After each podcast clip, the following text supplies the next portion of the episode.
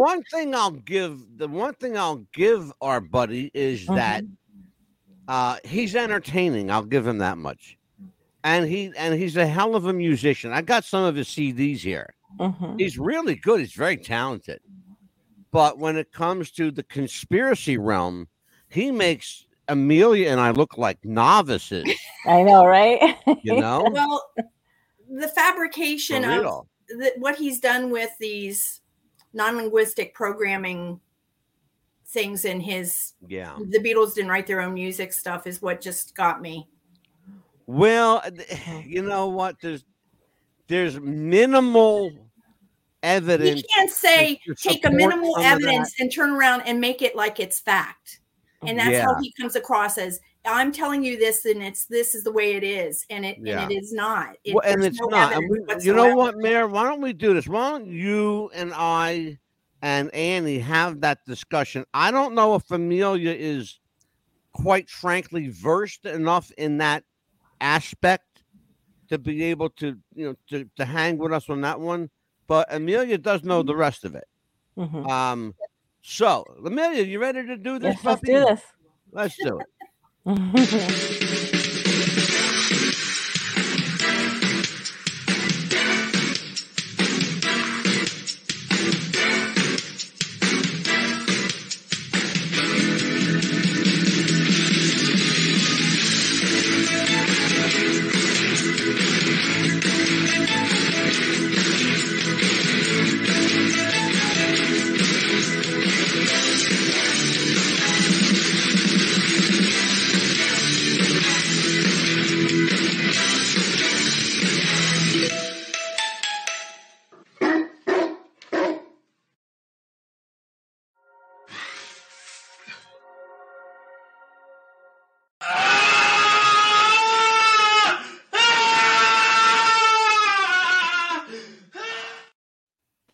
It's four o'clock in Los Angeles. It's 6 p.m. in Chicago. And in New York City, it's 7 o'clock. Hello, everybody. I'm Mad Dog DeCipio, joined as I am each and every week. She came back tonight. I tried to get rid of her, but she insisted on coming back. Amelia, the Pitbull Chapman. How are you, Amelia? I'm doing good. How are you? I'm wonderful. The last time I saw you was, well, Yesterday. God, forever. Was it last night? Yeah. Right? It was last night I saw Yeah, I'm still mad. Yeah. Jeez, oh From man, she was on a tear last night. Holy shit, we're not even going to get into that one because we'll never. If we get into that, we'll never talk about the Beatles. right? And I want to learn. Re- refresh me because I think I saw it come up and I didn't watch, but I, I think I remember thinking I wanted to know what that was all about. Yeah, What was the Yeah, topic? I, I- uh, you know, and I was prepping for tonight's show. I, I had my Beatles mug, I had my Beatles shirt, my Sergeant Pepper. I was wearing my Sergeant Pepper shirt. Oh yeah, wait, I got I got a couple good ones here. I, I, Um. We are, in case you guys haven't figured it out by now, tonight, the Beatles, their impact on the world. We're going to talk about the Beatles' social and economic impact. We're going to talk about their impact on pop culture, fashion, um, yes, haircuts. We're going to talk about all this stuff. And I was one of those little buggers that had a Beatles haircut for, for a long time, too, into my 30s. ah, shit. But before we do anything else, I have to introduce two beautiful women. Amelia, I've already introduced you. You're not going to get a third one. Um, we have Ann Walsh and Marianne Howard, joint co authors of this fabulous little epic. It's like a 600 page epic here called Shadow of a Bass Man. This is uh, about the life and death of Paul McCartney as seen through Paul's own eyes. He takes the reader on a, a, a virtual journey into his life, his death, and the people in and around his life currently. That happens as well in book number two Shadow Dancing The Rise of a Bassman. And uh, I tell you what, if that weren't enough, folks, it looks like the New York City phone directory. That's two books. and they got two more in the works. of equal size, probably more. If I know Mary Ann, she's going to have her way. Yeah, it's a It's saga now. It's a saga, not a series. Yeah, right. Well, see, uh, Annie told me privately, off the cuff, that you know, uh, Mary Ann doesn't know how to edit. She wants to keep everything in. It's all right, and I know. The two of my favorite ladies. Welcome, ladies, to the show. It's not that I I, owe keep you- I everything owe you in and five I dollars, see Amelia. out the Amelia bad and I to- add, I add, and I add. If Amelia told me to throw you under the bus, so I got to give her a five bucks back. Okay. I don't think so. I don't believe a word he says. He's uh-uh. Hey, oh, uh, Moonchild's here. You guys are going to love Moonchild. She's into this big time. Fall. She's already starting with fake Paul. Uh, I'm getting ready for work, but I will be listening. Uh, thank you, nice. Hi, Moonchild. Moonchild. This is one smart cookie. Moonchild is one of our regulars in the chat room. Uh, she's super into like the Beatles and conspiracies and all that stuff that we love around here. Um, let's talk a little bit before we get into the the nuts and bolts of it, because we're probably going to crawl down. If I know Ann and Mary, and we're gonna, we're going to crawl down, you know, five or six or twelve or fifteen rabbit holes tonight, and um, and we may get lost in one or two of them. Um, You know, Alice in Wonderland was Paul's favorite, so you know we have to go that way. yeah, we will. We will do that. Um, so before we even get into that, I gotta catch up with you guys. How you guys been? Andy, how you been? kid? Oh, I've been doing good, doing real well. Just uh, working on the books and looking forward to getting those released. You know. look healthy. You look happy. The, the health is improving. Good. Oh yes, yeah. I've come a long way in the past uh, 14 months. So yeah, I'm on the road to recovery. Doing Fabulous. well, doing very well. And my beautiful blonde friend, the mouth that roared, Mary Ann Howard, heard all across Upper Pennsylvania and Lower Pennsylvania. County. Oh, How you doing there? I'm good, honey. How are you? I'm wonderful. I'm wonderful. Let's talk about these guys. Um, you've written the basically, and I want to just tell everybody a little heads up here. Basically, the Shadow series, as we call it, the Shadow series is about essentially just Paul. There are elements of other Beatles uh, and their relationships to each other in the second book more so than the first, but the entire series is kind of an investigative expose, if you want to call it that, on the life and death of Paul McCartney, very heavily Paul influenced. So, but tonight we're going to talk a little bit about that. We you can't talk about the Beatles and not mention at least, you know, refer to the um that long held rumor. Um, before I even get into that, though, let's talk about uh, the first knowledge, Anne, uh, the first knowledge you had of the Beatles' uh, tangible impact, either on on fashion, society, on uh, grooming, on finance. What was the first like real tangible inkling you got that these guys were more than just you know a, a rock band? Uh, well, I became a Beatle fan when I was 11 years old, and uh, when I was 13, um, you know, I just started collecting everything I could on the Beatles. So I, I collected, and throughout my teenage years, I collected a lot of books, and I read what I could on them. And Right. then, you know, through those early books in the 80s, that I had uh, described, you know, how when they came here, they really changed our culture. They changed the way we talked and then through uh, researching the rumor for the past 12 years um, I, it, I just dove more into that and collected started collecting original material from the 60s that really you know went into how they were changing culture um, even more so. So um, yeah it's important to, to realize that at that time in the 60s uh, the beatles they were the largest export England had at that time. So they were Big the money makers. Yeah, they were the Big money time. makers for the UK.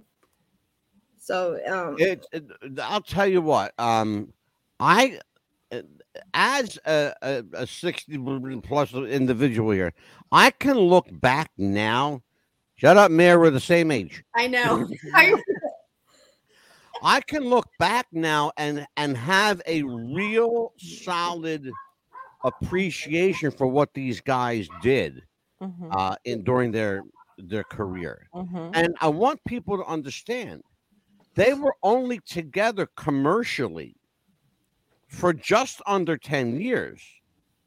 If you don't count the Quarrymen or the Silver Beatles, the Beatles, quote unquote, the Beatles were only a band for under 10 years. Mhm. mhm. Okay. Probably, uh, uh, would it be a stretch to say maybe Nine. I was going to say maybe seven or eight, but yeah, we could push it to say Push it, nine. to Ham- push it to Hamburg. You know, you can't go beyond. You know, before that, yeah. Yeah. once You're in Hamburg. That was it. Yeah, the Hamburg, Germany, I think marked the, the beginning of the Beatles era. And certainly, for all intents and purposes, um, I'm going to say, honestly, Marianne, I'm going to say 1969 uh, ushered in the end of the Beatles era, even though they technically broke Yeah. uh, as a band in 1970. But let's be honest spring. with it. They, they, they were they were pretty much dissolved before 1970. Yeah. They, I mean, they did some contractually obligated work together in 70 that they had to. Um, let it be being the last of it. Mhm. And that was, I think, Annie, would, would it would it be a, a stretch to say that was it after that? Uh, th- I think that's absolutely true. Um, yeah, they were breaking up. I mean, the band was breaking up by then, anyways. They're going their separate ways. Uh, so yeah, it was pretty much over for them. But Mm-hmm. unfortunately, you know, for us fans, we we wanted more and more of their music. Yeah, um, it's it's interesting. Um, part of it's part of the uh, the show I saw recently, the Fab Four. It's they have a great show, by the way. If you get a Mhm. chance, uh, folks, to, to see the Fab Four, spend the money for it. it. It's well worth it.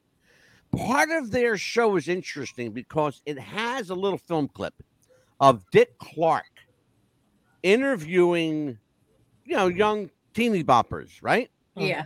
Who's going to be around longer, the Beatles or the Monkees? Okay.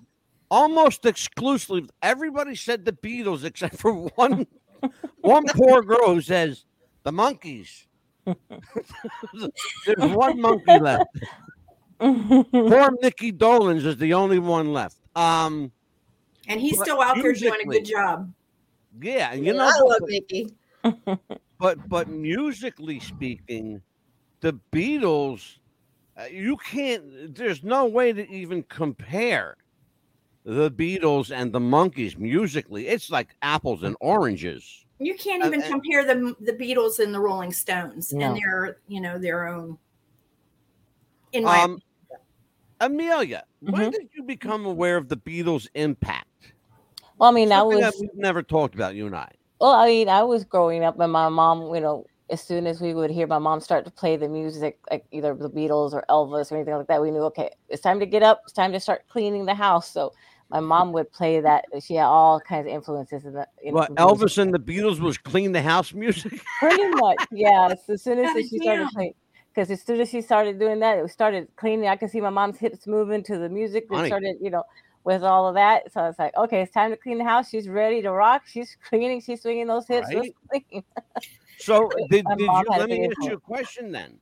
Mhm. Um, certainly uh, Anne and Marianne have a deep appreciation Mhm, for the Beatles. They've written two books and two more on the way. mhm. Um, when did you have uh, a a solid, sincere appreciation for the Beatles? I mean, listening to the music really is like, you know, li- listening to the songs, the words. I mean, they really had a lot of deep meaning and you could really understand. Boy, what- she what- said something important.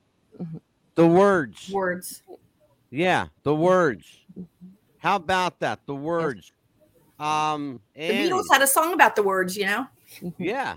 Spread the word. mhm. be free. Let, us talk about those words, Ann Walsh, All right. co-author of fabulous book. Mhm, Yeah, yeah, it's a great book.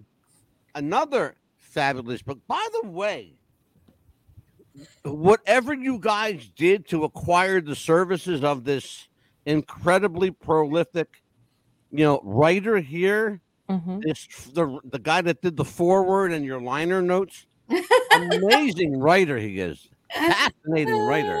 Yeah, I wonder who that could be. Hmm. I don't know. Guy named like Angelo, somebody. Fabulous book. I think he's a paisan. Exactly. Oh, he's a great guy. So let's talk about those words, Ann Walsh. Um, there's a lot of words in these uh, in these here books, but there's a lot of words in them there songs as well. Um, you used some of those songs in in the books, Mhm. and um, and referenced some others. And so let's talk about uh, your understanding of where those words came from with regard to the Beatles. You mean in their lyrics? Yeah. Oh well, yeah. I mean, what we used in the the books were it was kind of like little hints towards uh, you know how they were feeling at that time. John, Mhm. you know, once said that he writes personal stuff that oh. people Right. can relate to, and it's his own experience. So Yeah. y- you know when I, we talked about across the universe where you know i we imagine john kind of thinking well you know maybe paul is deceased now and now he's in heaven how can i re how can i reflect that and talk about that without having to come out and say it so i mean he was a great wordsmith and uh, so you know I- you just kind of imagine where he would have been and maybe would have been writing something like that across the universe. Um, so yeah, that, those things just kind of uh, came to us as we were writing. We kind of hear, you know, some lyrics in our head and say, "Oh, well, that fits," you know, this situation that we're trying to describe. Yeah. Um, like uh, yesterday, um, I think that was a very personal song Mhm. that Paul was reflecting in his own emotions Right. you know so i mean songwriters do that anyways they Mhm. Yeah. they and Well, poets you know, and let, let me um you're going right where I want you to go with this. Absolutely. Mhm. Um th- you mentioned particularly the song yesterday. Uh, that song fascinates me uh, even today on a lot of different levels because it's being sung by a 20 21 year old kid essentially at the time right uh What- yeah 12 22 Two. all right Sure. 22 well that- look, i was close i said 21 right Mhm. yeah, so 22 so Right up on it. he's he's a young guy with limited life experience but yet the song sounds like he's lived you know a lifetime already so my Mhm. question for you marianne howard where does that kind of lyric come from where does that living come from I that, his experiences, even though he was young, he he had done a lot of a lot of living up till that point. His mom passing when he was 14, meeting John, his mom passing. They they they had that life and death experience. Um, being on the road the- as much as they were, um, and then to get into what we call the troubles, you know, Yeah. um, Mhm. I think the troubles were already starting to hit him, and that was starting to take a little bit of a hold. Yeah. Do you uh, do you believe, as some people are suggesting these days, actually in the last s- eight or nine months, there are people that are suggesting that perhaps Paul McCartney, biological Paul McCartney, was manic depressive or bipolar. Do you believe that? No. Annie, you're shaking your head. No. no i don't believe Okay. that at all there is um, mounting evidence from a particular group of writers in England at this time, uh, and they are going to put a book out um, suggesting that perhaps Paul was Paul's worst enemy, that he was either bipolar or suffered from some sort of some sort of a manic disorder. Um, You're talking about Billy? no, I'm not Billy. Paul, biological Paul. Hmm. Yeah. No, we already know Billy is manic and and at least at Yeah, I was just, that fits his personality because we know Oh, he goes I- in and out of different states. Oh, at very least, he's he's uh, a split personality Oh, for sure. Yeah. At the very least, but in so doing, though, as much as we hate to admit it, you know, Billy, for that, you know, lack of a better word, Billy Mhm. Shears, um, for this conversation's sake, Billy Shears was a an integral part of the Beatles, whether we Mhm. want to admit it or not, or like it or not. You know, after Paul passed, um, Billy certainly generated a hell of a lot of income Yeah. Yeah. for the band. And and we're going to talk about that right now, the economic impact of the Beatles. Um they probably even now in 2023, the Beatles probably outmerch everybody, perhaps except for the band Kiss. Because Gene Simmons puts his logo on Everything. Everything.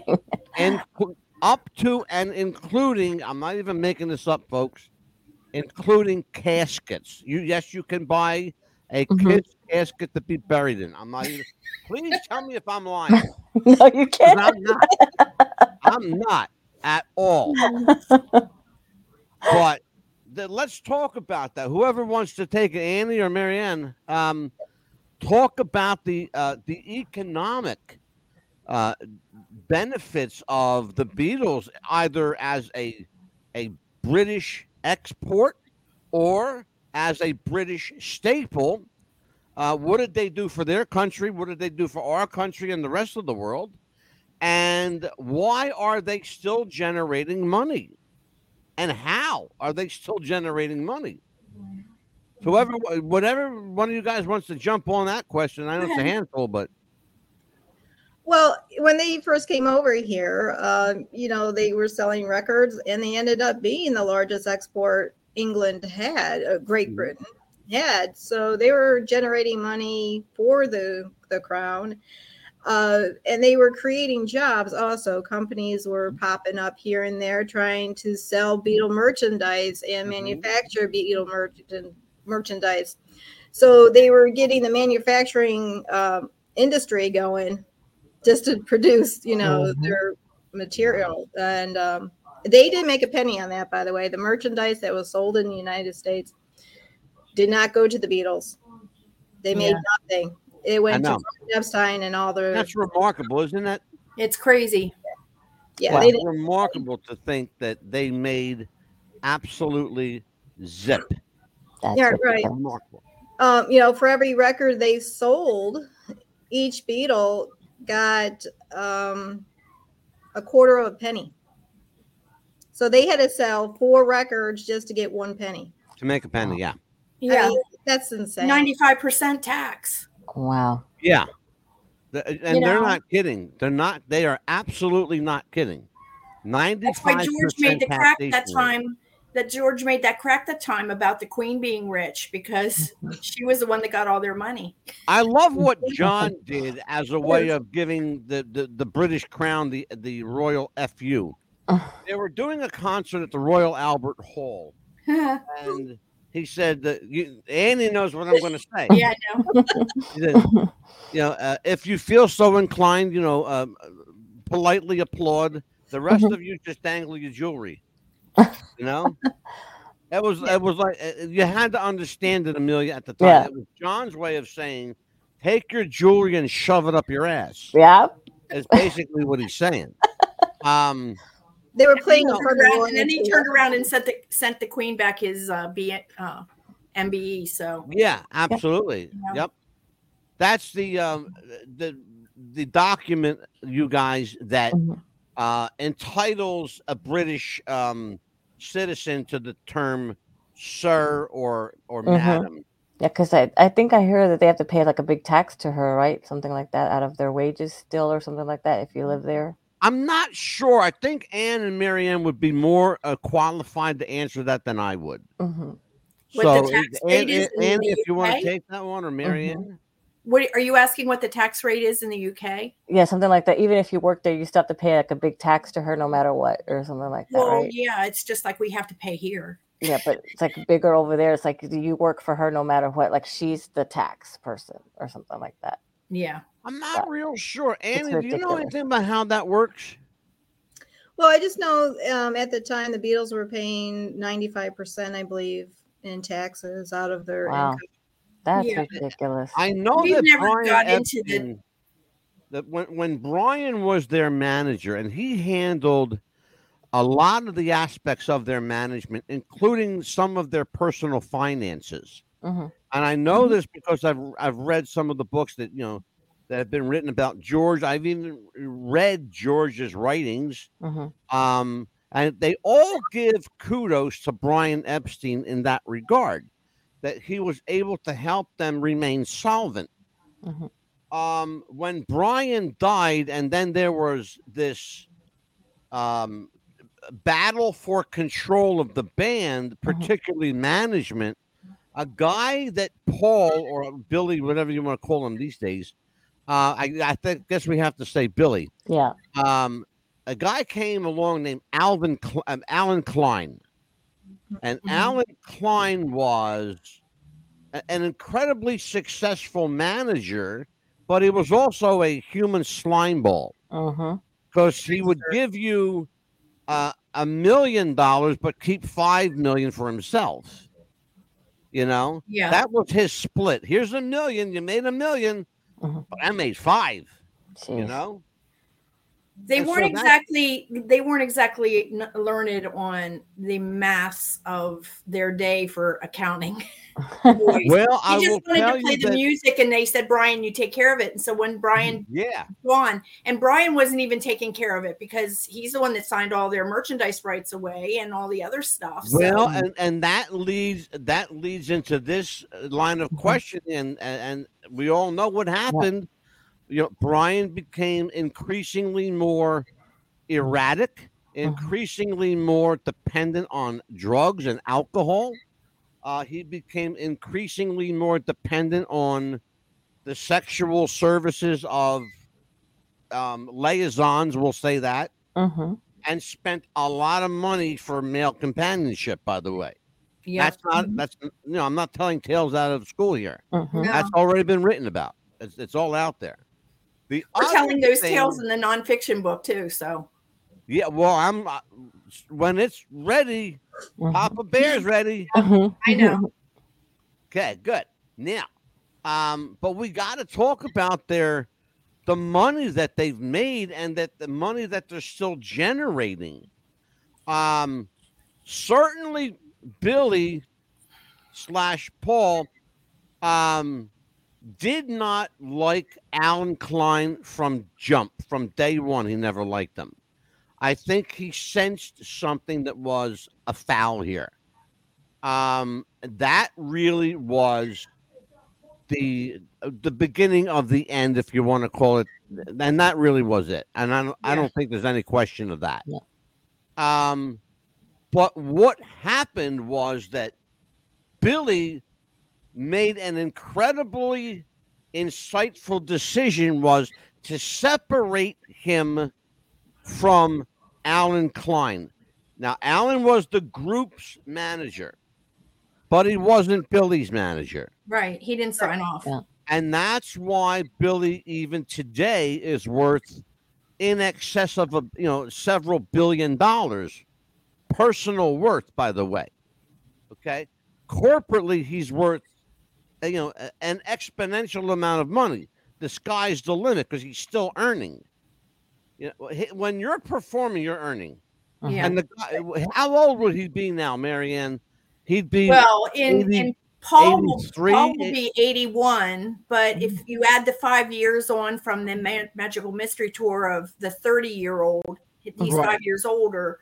So then he would be 80, coming on 86. So and that would be about right because he's starting to look it, and in fact, Mhm. he looks it, Mm-hmm. yeah, the last year has really shown his Yeah. age. and in a in a very profound way, and and I think that's part and parcel of the reason, quite frankly, that he doesn't care about holding back anymore. What's he got to lose? He's made his money.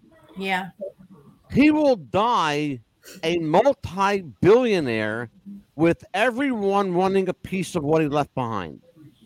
But they've got to go through Stella and Mary first. You know? And and whatever wife this number wife number four now, number five. Yeah. Mhm. Right. And She's what- already she's already a millionaire in her own right. So Oh, yeah. absolutely, of course. yeah. Of course. Um, but we have to talk about how they're still generating money today with you know, I, I don't even know. I mean, we got t-shirts, coffee mugs. Um Oh, there's somebody's an- got be anything you can think of. My Oh my- yes, my cell phone. I have the Beatles the covers and Yeah. uh-huh. You know. Lunch somebody has the licensing on this. It's Mhm, got to be somebody connected with either Apple or Sony mhm. that's Mhm. got the licensing on this. Who's got the licensing and who's making bank on them right now? Who is it? Who who, Right. who, who know? I'm not sure. I I haven't know. I haven't researched that aspect. Right. That's present Andy- day stuff. Andy, We're still wanna- back in the we're still back in the day. Mhm. Andy, you want to venture a guess as to who you think might be, you know, um, holding the purse strings here? Well, it seems to me that Apple. I got is, a pretty good idea. it seems to me that Apple is, and uh, Billy is ahead of that, and he really gets out there and you know promotes the Beatles a lot. So guy who owns the merchandising rights, Annie and Marianne, is one William Campbell Shears, Shepherd, whatever name you want to call him. He, there you go.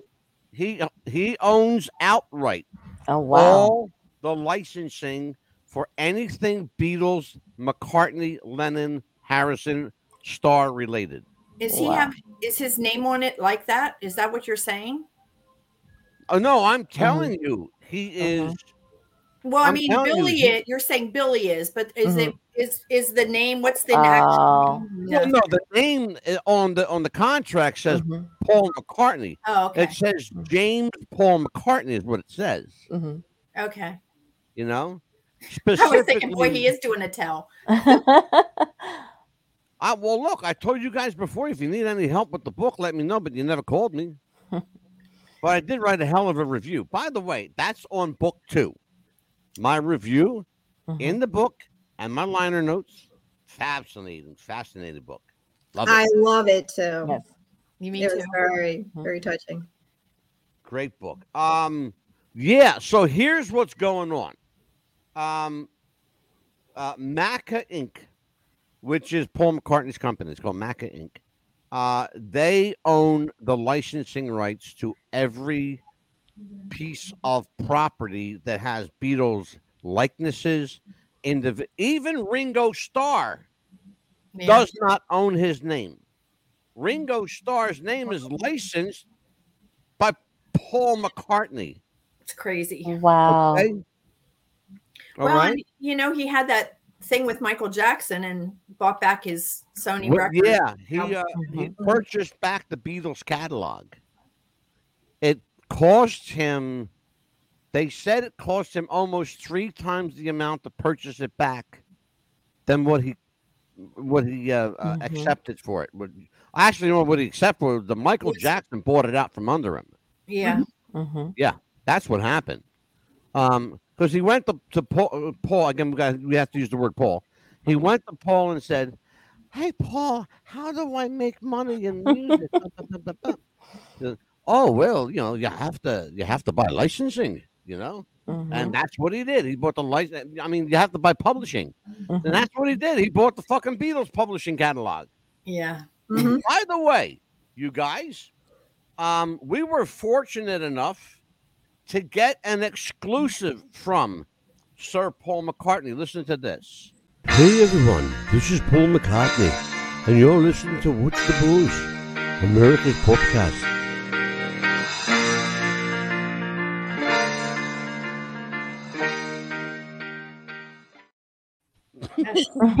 That's pretty cool. That's Well, I like hope that? he endorses our book.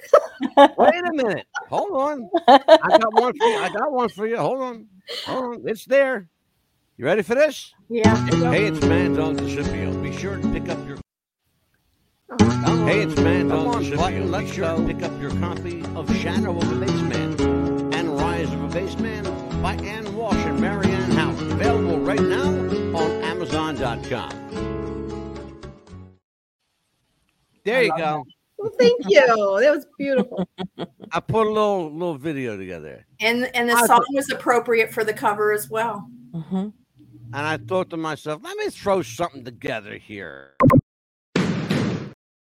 Hold on, that was I was my commercial was getting ready to go. We have an automatic lineup here. Mhm. Certain things go automatically, and you were about to get serenaded by a a ball shaving commercial. Oh, good lord! I think that's because it is commercial time almost. I was going to say no. We- you need a sponsor. You need a sponsor for female guests, and then you can have your sponsor for your male guests. Well, I, I'm sorry, but we got to do it. Actually, we're up on the commercial now, Amelia. Did it. Yeah. Right? We sure are. Folks, stay tuned. We'll be back right after this word from our sponsor. Do you have sweaty balls or volleyball netty balls? It's time to make them ready balls. The Manscaped.com Lawnmower 3.0 will do the job and clean your knob with its patented no nick head so your head will function as desired. Enter promo code Wrestling Future for a generous 20% discount. That's enter Wrestling Future for a 20% discount. Manscaped.com and Wrestling with the Future, going balls to the walls with Manscaped.com and the Lawnmower 3.0, your balls will thank you. And so will we. What's Buzz Podcast wants to welcome Radioactive FM 88.6 in Wellington, New Zealand, Radio Perth, Australia, and RTL Radio 102.5 in Milan, Italy. Welcome aboard and welcome to the Buzz. Okay, now that we've gained our composure back, only on this show will you hear a commercial for a bullshit razor. They've been with me for four and a half years. God bless them. Mhm. Four and a half years with the same sponsor. They love us, and they let us do whatever the hell we want. Um, so when last we were speaking uh, about the financial impact of the Beatles, let's talk about something a little closer to home: the uh, the social and cultural impact. Um, when did it become aware to you, Marianne, that these guys were more than just a band; that they were affecting things around you? Uh, February 9th, 1964. Okay, you know, I can't go before that because I mean, I wasn't aware, obviously, and it wasn't broadcast here. But yeah, I was Yeah. six. it was yeah. You were a kid. I was a kid. How about you, Anne? When did when did you become aware of the social impact? She's a baby. Uh, well, actually, when I was 11 years old, and I saw the murder of John Lennon. And Oh, okay. saw the gatherings of millions of Wow, people. you are people. young.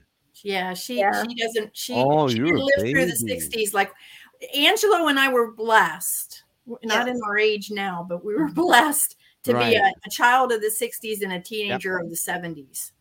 We, Yeah. I lived through it. We I the got to best music see- on both sides. So I got to see the Beatles on the Ed Sullivan Show. yeah. I got to see that happen live, and I knew who they were, and I knew the song.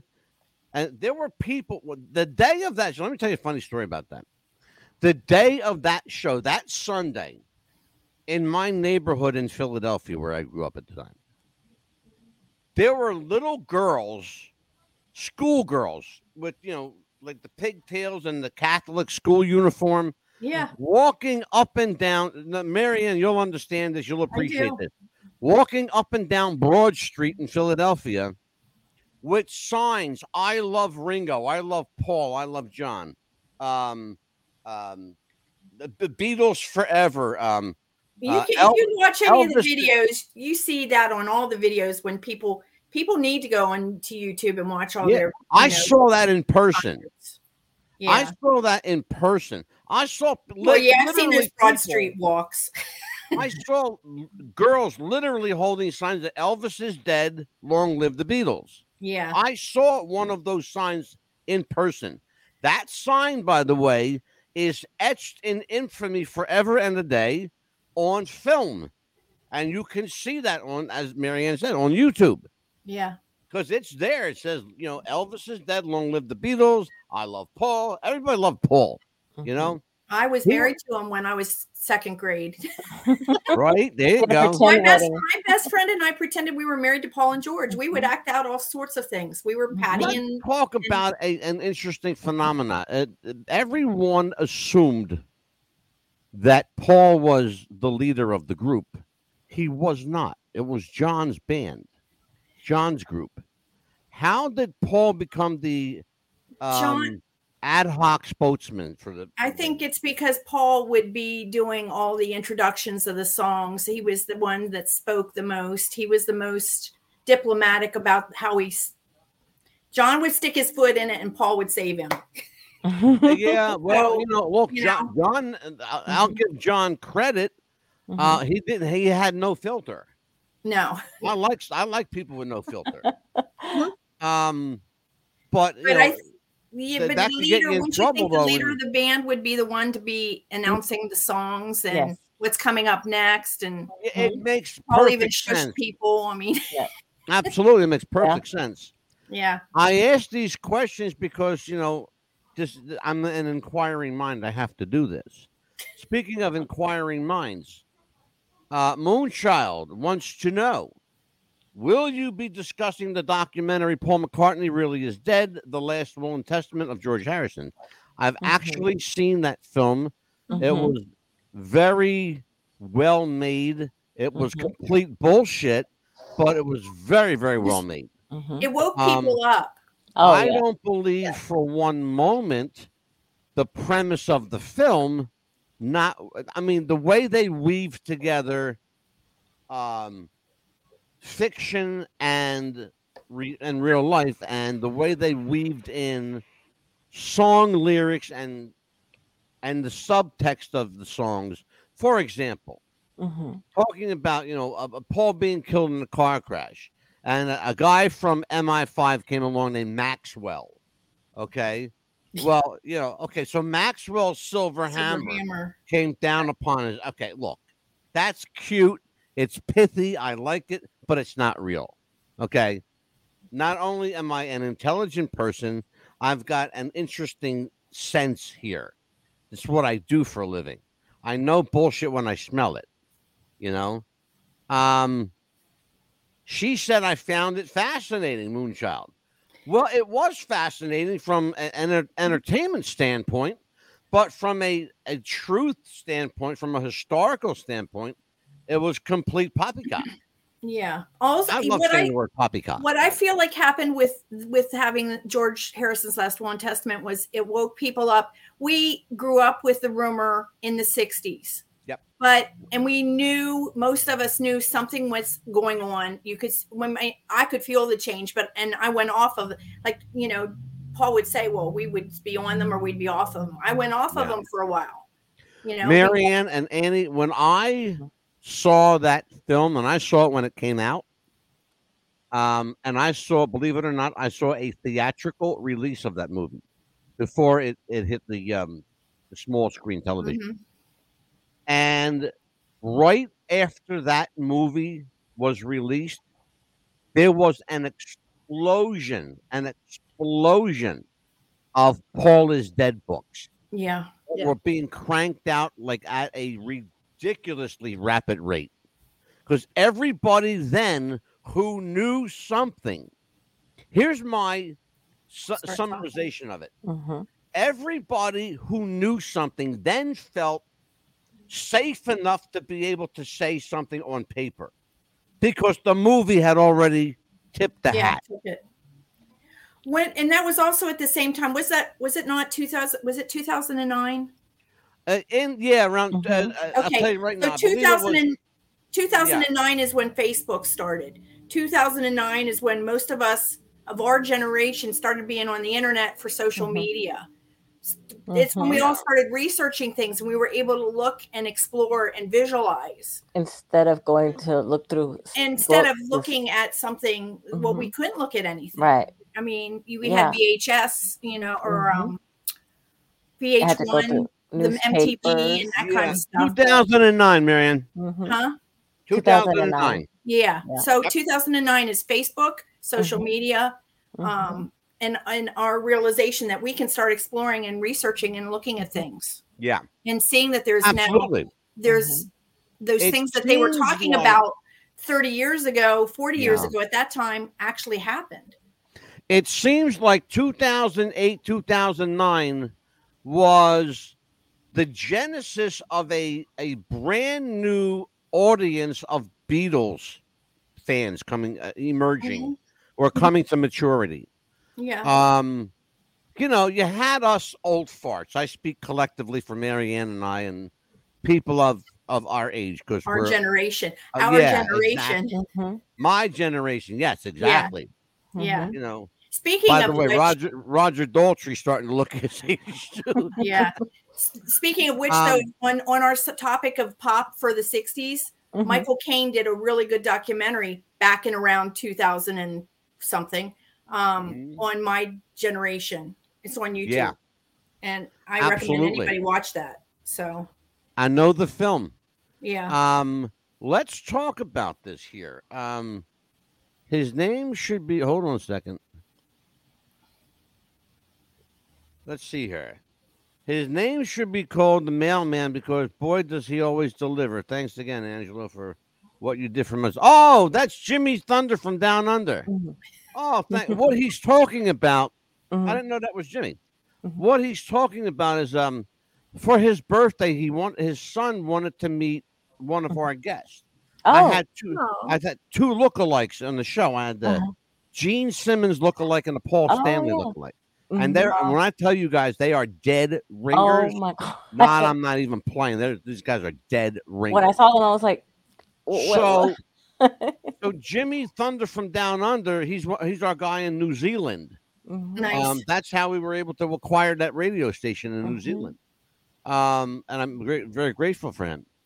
But his son wanted to meet the Paul Stanley lookalike. So the guy made him a video Mhm. and sent Aw. it to him. And and That's then nice. the kid sent me a video. Was like really very heartwarming. I felt like I Mhm. did something good. You did. I was a hero. You did. So sweet. I did. It felt wonderful.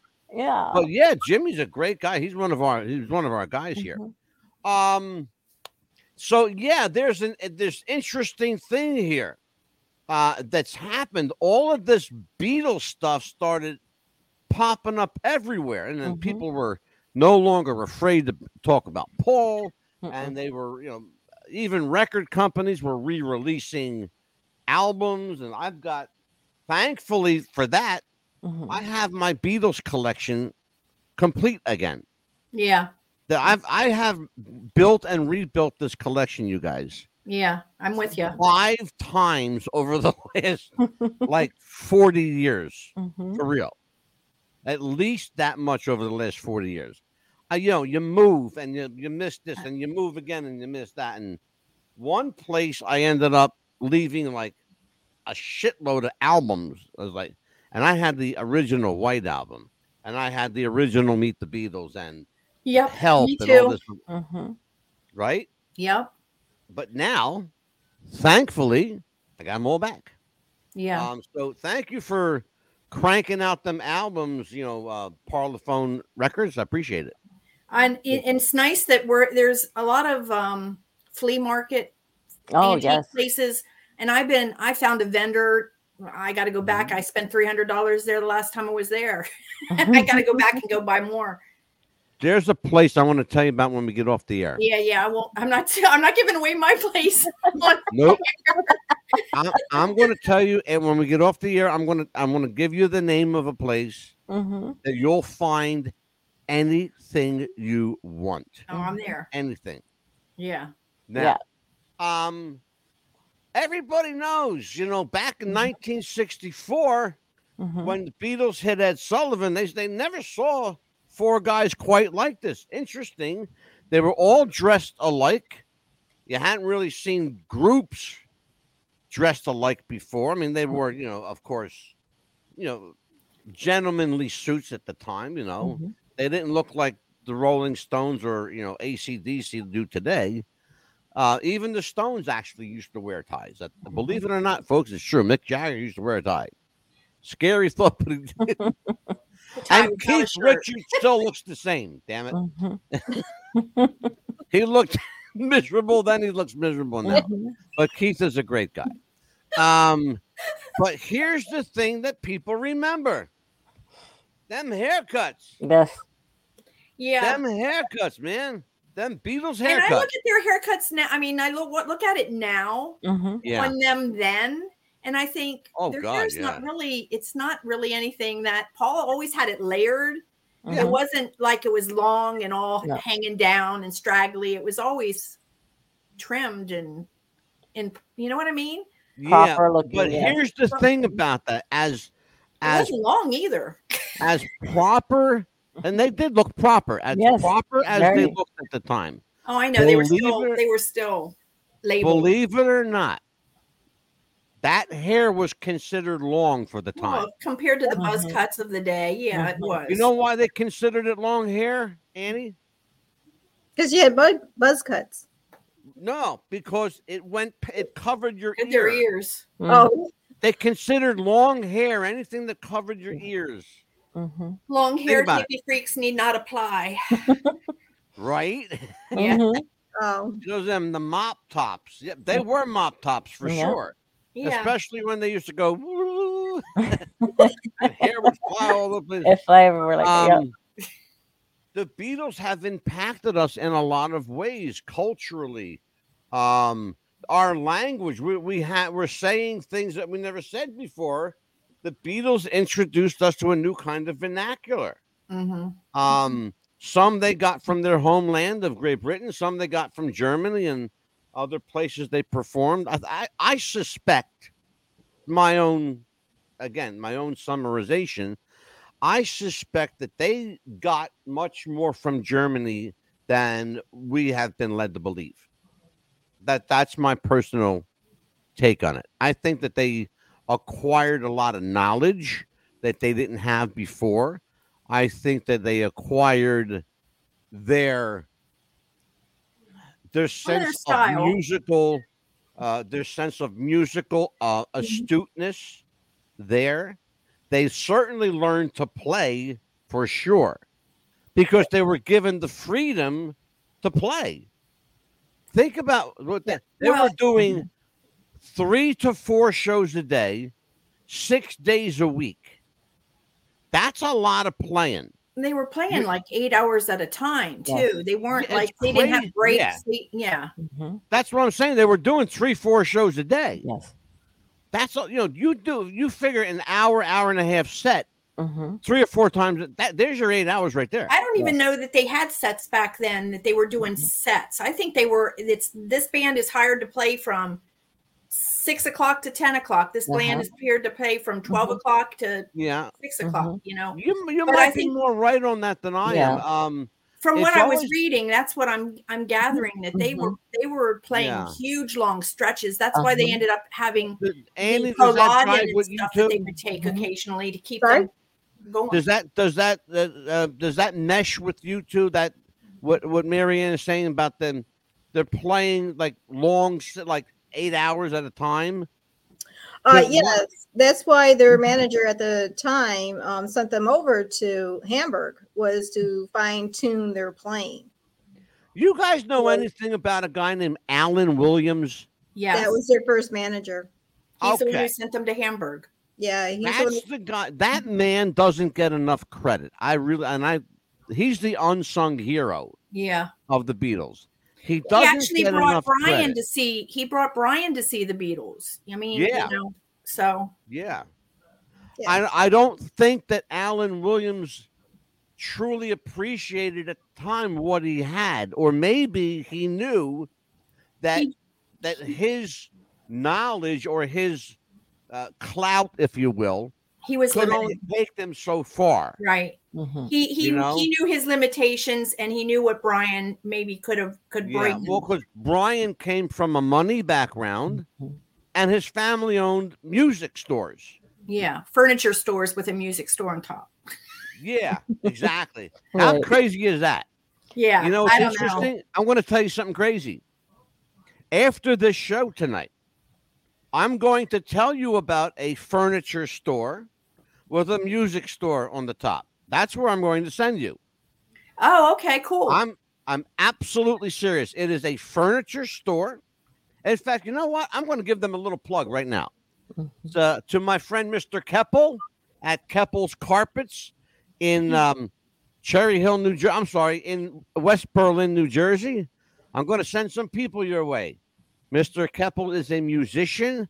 He's got a great furniture store there with carpet and all kinds of things that you furnish your house with.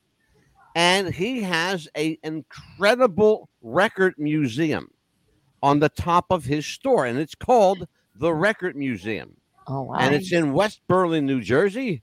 Um, I don't have the phone number offhand because I didn't plan on doing an ad hoc commercial, but there you go. there you go. Um, and uh, I'll talk to Mr. Kepler. Maybe I'll get him as a as a A sponsor. sponsor. yeah. There you go. Anyway, but that's you'll find any Beatles, anything Beatles you want, you'll find it. anything. He's even got stuff from Tony Sheridan and the Beatles. I do too. Yeah, that's not, that's hard to find stuff though. It is. I do have. I have that re- one of their records with Tony Sheridan, thanks to Shirley. Oh, Yeah. Wow. If you can find Yeah. Like you know Tony Sheridan stuff, that's Mhm. you know because Tony, I think Tony's got to be gone now.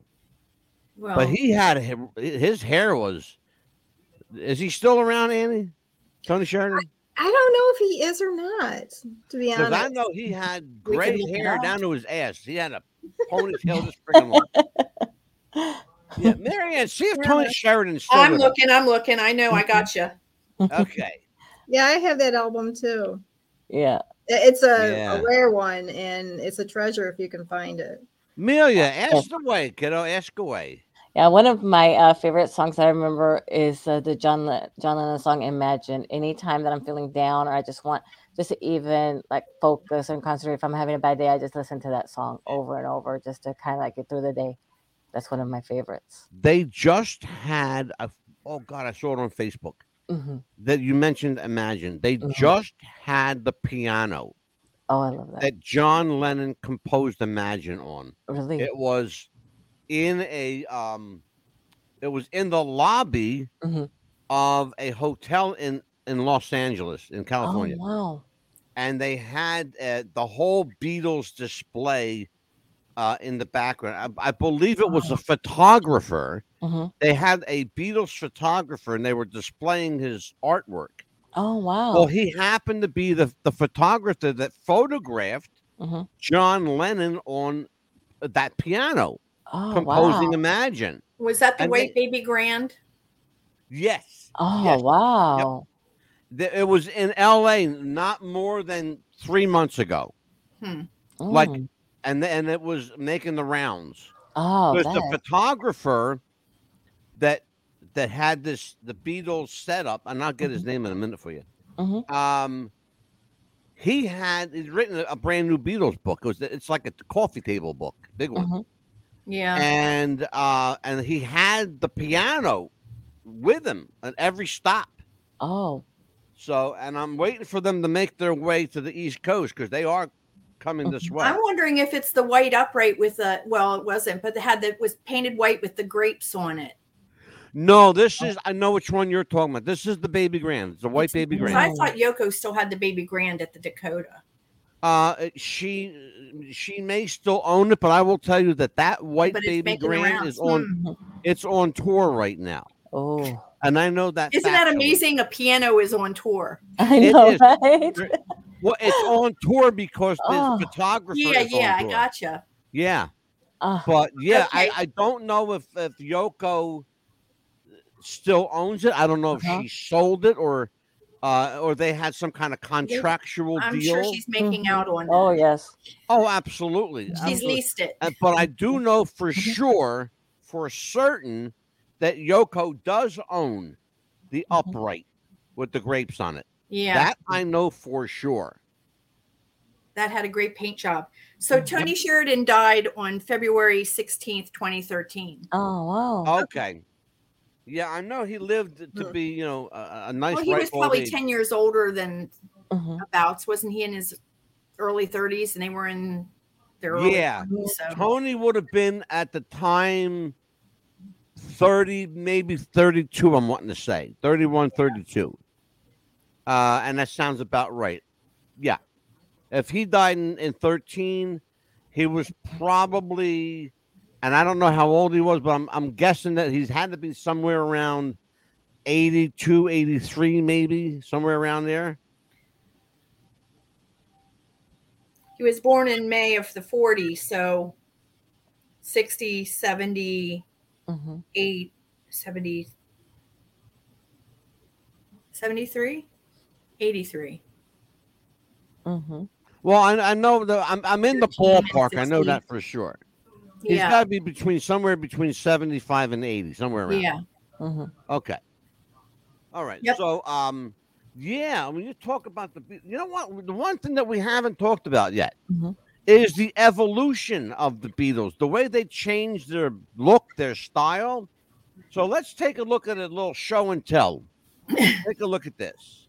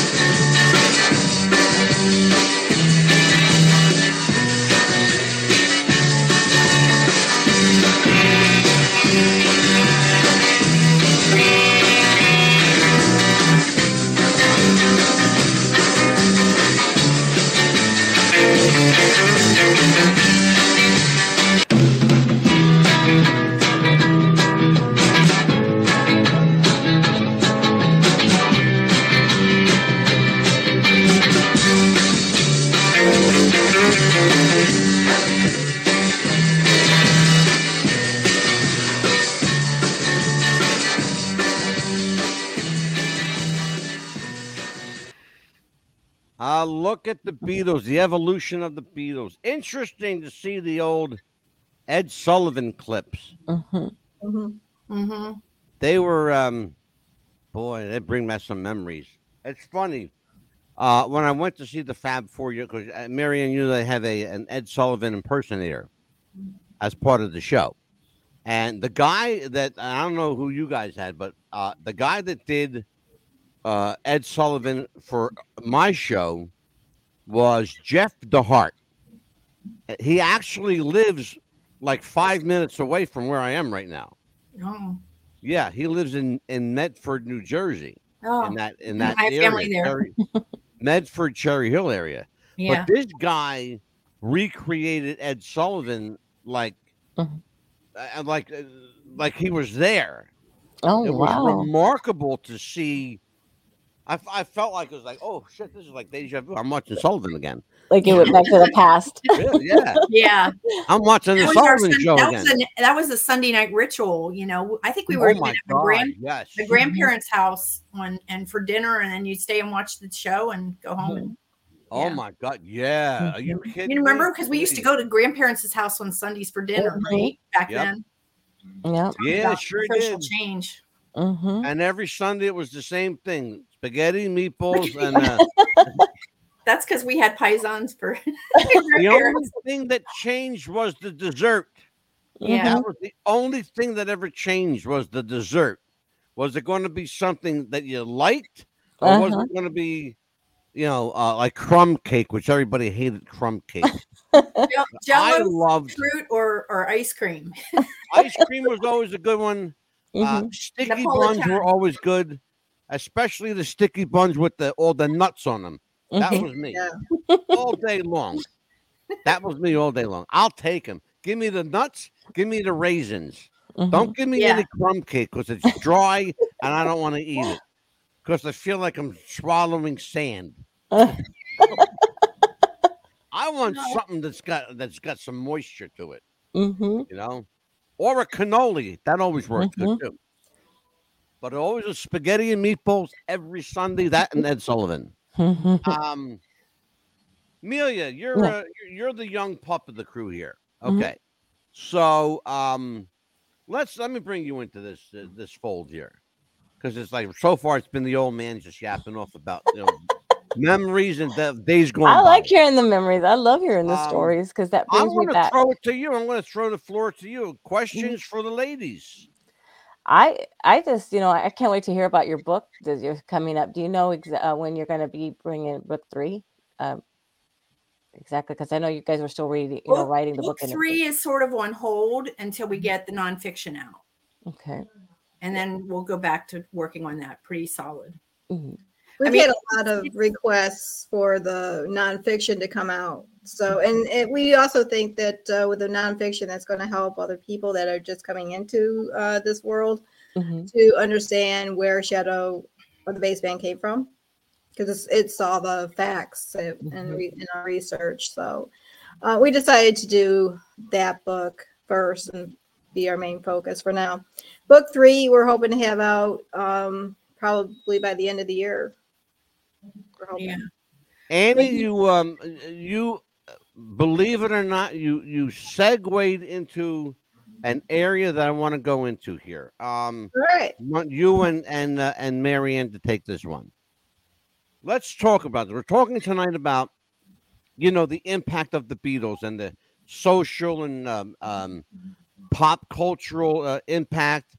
Let's talk a little bit and very very little, very little about the political impact of the Beatles, but more so, let's talk about what we're doing right now. Then this uh, the Beatles has affected apparently affected you and Marianne to such a point where not only did you not settle for writing one book or two books, but you've got four in the works. Okay, so that's either like the the absolute epitome of fandom, or there's a lot about the Beatles that's still left un, uncovered.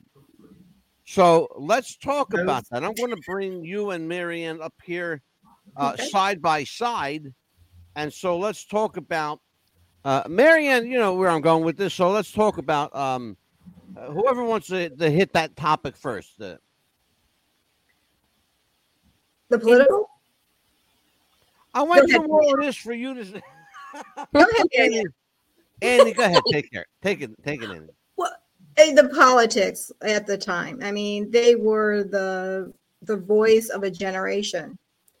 There you go. and you know they were out there they were anti-war uh, and they were talking about that and you know, it was something they weren't supposed to talk about. Yeah, actually, too. And in England, they were making some uh, damaging um, Mm-hmm. conversa- um, conversations. You know, they were telling, you know, the prime minister, "Hey, lower the taxes on Mhm. the working class. Give us a break. You know, um, stop the taxes on the cigarettes." you know, as an example. And uh, they were also saying that um, you know, thanks for the Purple Heart, John said once in an interview. And the Purple Heart was um slang their slang for um heroin. Amphetamines. Yeah, so they're telling the British government to stop the import of heroin. so they were very outspoken there. And also what they did, they changed their the language. Um, At Mhm. the time, you know, public speakers and especially politicians, they wanted to speak the Queen's English, the proper English. Mhm. So when the Beatles came along, they just spoke everyday language that they grew up with in Liverpool. And when they were asked, you know, why aren't you speaking the Queen's English? You know, Paul just pointed out, well, why would I? Mhm. You know, I'm from Liverpool and this is how I speak. what they did, Mm-hmm. and I, I think you know to to, uh, to to add to what Anne is saying, what they did was they made, especially young people, they made Mm-hmm. young people feel like they counted. Mhm. Yeah, they empowered them. Mhm. Exactly. Yeah, they sure Yeah. did. Right. Yeah. Absolutely. The other thing, uh, Marianne, Mhm. let's talk about. Um, in addition, to, let's talk a little bit about the the political. The well, it wasn't even so much a political comment. Let's talk about the comment that John made that set off a firestorm of moral indignation around the world when he said, and he wasn't lying. He wasn't lying. You can't lying. say that John was lying. He said that we are more popular than Jesus Christ. And guess what? He was telling the truth. He, uh, because he was relating to at the time that the churches were not being full and their concerts were filled to the rim. He was Oh, just making a, a simple comparison of the religion not being detrimental or saying anything bad about it. Just that it was just, as he said, he over and over again, he says it's just the fact. And and Mhm. everybody's It's misquoting me exactly on what. I said and what I meant. And he just meant that the, Yeah. they were- the He never were- said anything untoward or, Derogatory. or No. derogatory. No, no, not at all. He, he never said anything Mhm. derogatory in any way, shape, or form No. About about Jesus Christ. Mm-mm. You know? Yeah, And I think that and was that was the that. thing that just drove them crazy. That whole tour, everybody asking them that question over and over and over again. It was just Yeah. maddening. And what what got me though that was there was this one disc jockey in some bumfuck Georgia somewhere, right? Mhm. The That Bible was- Belt. That, that apparently this guy felt like he had the keys to the kingdom. Mhm. You know, like his decision not to play the Beatles was going to make or break that band. I got news for you, jackass. The Beatles were going to make it whether you played the fucking music or not. Okay. You know, whether they had a burning pile of Beatle albums on uh, being, you know, bonfires. That Mhm. you know what George said it perfectly. When those bonfires were going on, and they were burning their albums, he said, "It doesn't matter. We aren't going to say anything one way or the other, but they're going to go around and buy those albums all over again." Mhm. And, and, And that's they did. exactly what I Right. was just about to say to you. Do you know? Do you guys know?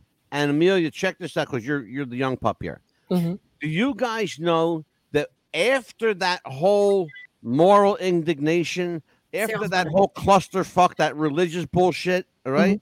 Mhm. After all of that was said and done, those kids, the same kids that Mhm. listened to their parents and were burn Mhm. your Beatles records, go to the bonfire, blah blah blah blah blah. Okay. Mhm. Imagine that down south, burning Right. records and, and books. Imagine Yeah. that. Uh-huh. Can't fucking imagine that, right?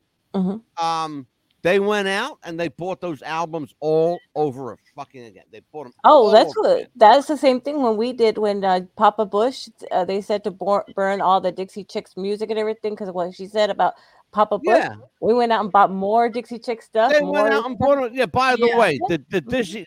listen to Yeah. this one. Yeah. You're gonna love this. hmm and, uh, on a side note, since you Mhm. you fucking mentioned the Dixie Chicks, Mhm.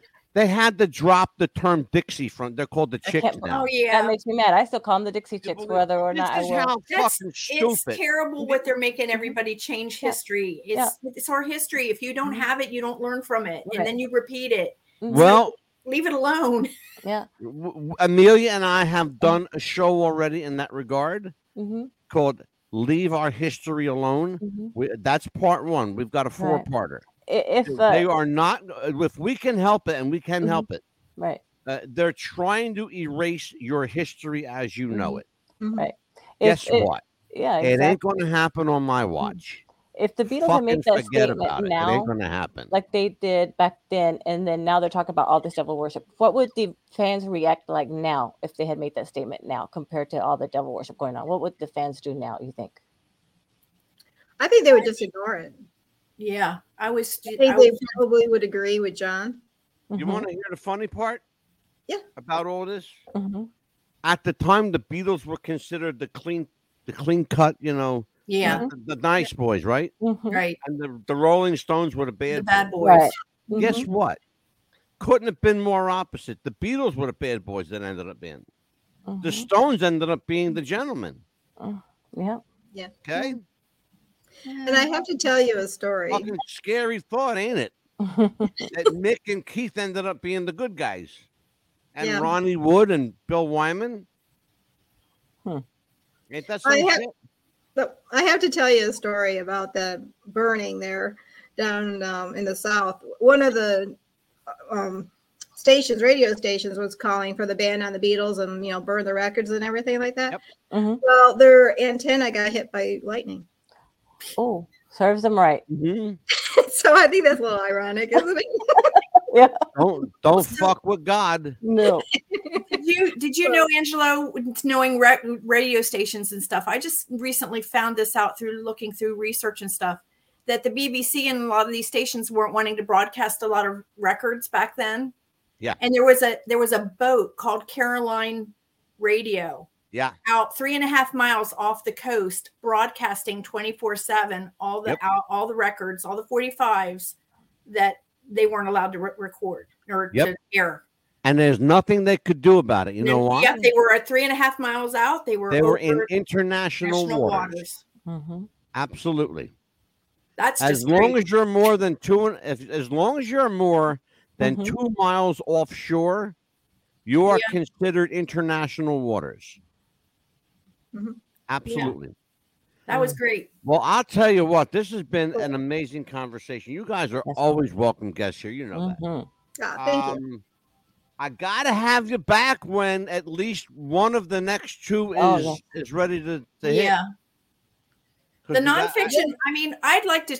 I, I, I've told. We've talked about it. We'd like to try and have it out by Paul's birthday. We're, you know, we'll see. hmm okay. Get it that soon. And Paul was what, not November somewhere. June. June. June. Oh, June. Who was November? What am I missing? Who was November? Um, Uh, George passed in November. Oh, George. George passed in November. I knew yeah, one of George's them. birthday is tomorrow. Yeah. Yeah. Oh, George's birthday's tomorrow. Yeah. 25th, The 25th. Yes. That's Is ironic how we're having. I never know what day it tonight. is. What's date? What's the no? Today's the twenty third. Yeah, oh, it's it's Saturday. Saturday. Yeah. Saturday. Saturday. Oh, George's George's birthday's on Saturday. It's, it's funny Mm-hmm. because I'm sitting here and I'm thinking there's some significant date with November. Uh-huh. And I Kennedy's thought, assassination. I thought it was one of their birthdays, but no, as Annie said, George passed in November. mhm. yeah. Um, the other thing that, again, like stu- stupid little trivia stuff, they each one of the guys had a home in the U.S. Mhm. except for Billy. Ringo had a home here and still does. Mhm. George had a home here and his family still does. And John had a home here and Yoko still has it. Paul never had a home here. Paul never did. Billy did. Bill, oh, Billy did. Okay. Really Billy good. has I was gonna say, 'cause multiple. Paul, Paul was the only one that didn't have uh, have a home here. He did not have a home here because he died too early. They didn't have homes yeah. here that at that time.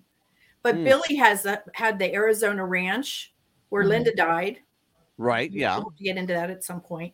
Right. He has a place in the Hamptons. He has a place in New York City. And right. I think there's another one too, isn't there, Anne? California. And one in LA. So he's keeping what, like five or six places? Oh, he has yeah, multiple Mhm. Yeah. Well, he can afford the, He can uh, afford the upkeep on them all. And then the place in Surrey is like huge.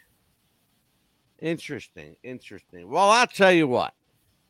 It's been a hell of a, a hell of an, especially for Amelia. It's been an education for this kid. In I'm keeping is. with our "Don't Be a Bully" campaign, let's just tell everybody: be a buddy, not a bully. Yes. If you feel like you're being bullied and you need somebody to talk to, hmm there is help. The National Crisis Hotline. Give them a call. The number is 988. If you feel like you're being bullied, the number is real simple 988. Hmm You can call it, you can text it, you can fax it. They got everything wrapped up in those little three numbers 988. Yes. So, Amelia, what did you learn tonight, young lady? I learned a lot today. Good, because you will be quizzed next week. oh yeah, yeah. You learned a lot too from pickles. Electrolytes, electrolytes, Angelo.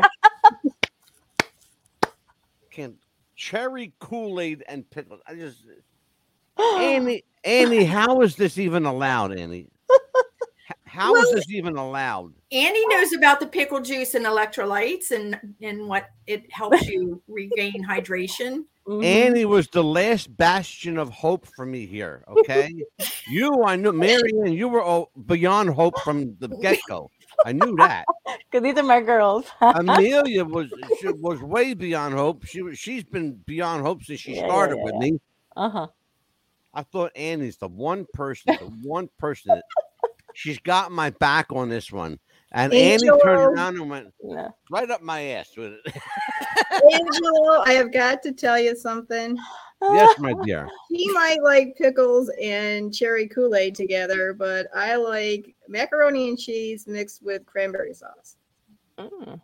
Well, that's good. Actually, that I actually that doesn't. I'll tell you why that doesn't bother me. You're gonna, I'm going to tell you exactly why. There is a diner out here called the Meadows Diner. hmm They serve mac and cheese with cranberry sauce and two crab cakes on top. Oh, let's go. yeah, I, I'm straight up, straight up. That's how they serve it, and they sell that all day long. I'm like sure they people do. can't get enough of it. Oh, that sounds wonderful. Wow. It's delicious. I had it once. It was fucking great. Mhm. But let's tell everybody, Amelia. Mhm. Let's tell everybody our name is our address. It's wwtfradio.podbean.com. Visit one of our YouTube channels. You can see us at youtube.com forward slash what's the buzz podcast or youtube.com forward slash at blunt talk radio or the oldest of these youtube.com forward slash at the psychic realm podcast. Yeah, and block us as you see what happens if I get mad or not. Yeah, right.